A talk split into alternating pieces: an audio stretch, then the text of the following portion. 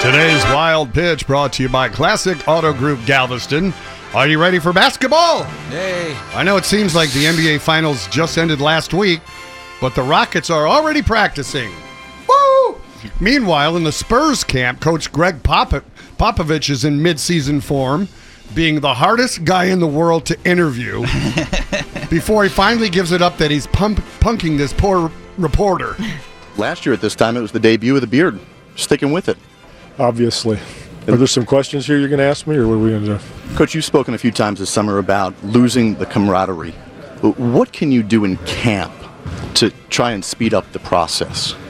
I don't remember saying that. I think you made that up. You obviously know Lamarcus Aldridge from having to scout him many times over the years. What have you learned about him that wasn't on the scouting report as you've gotten to know him since he's become a Spur? Nothing. I'm screwing with you. Oh, that poor guy, you could almost hear him peeing himself.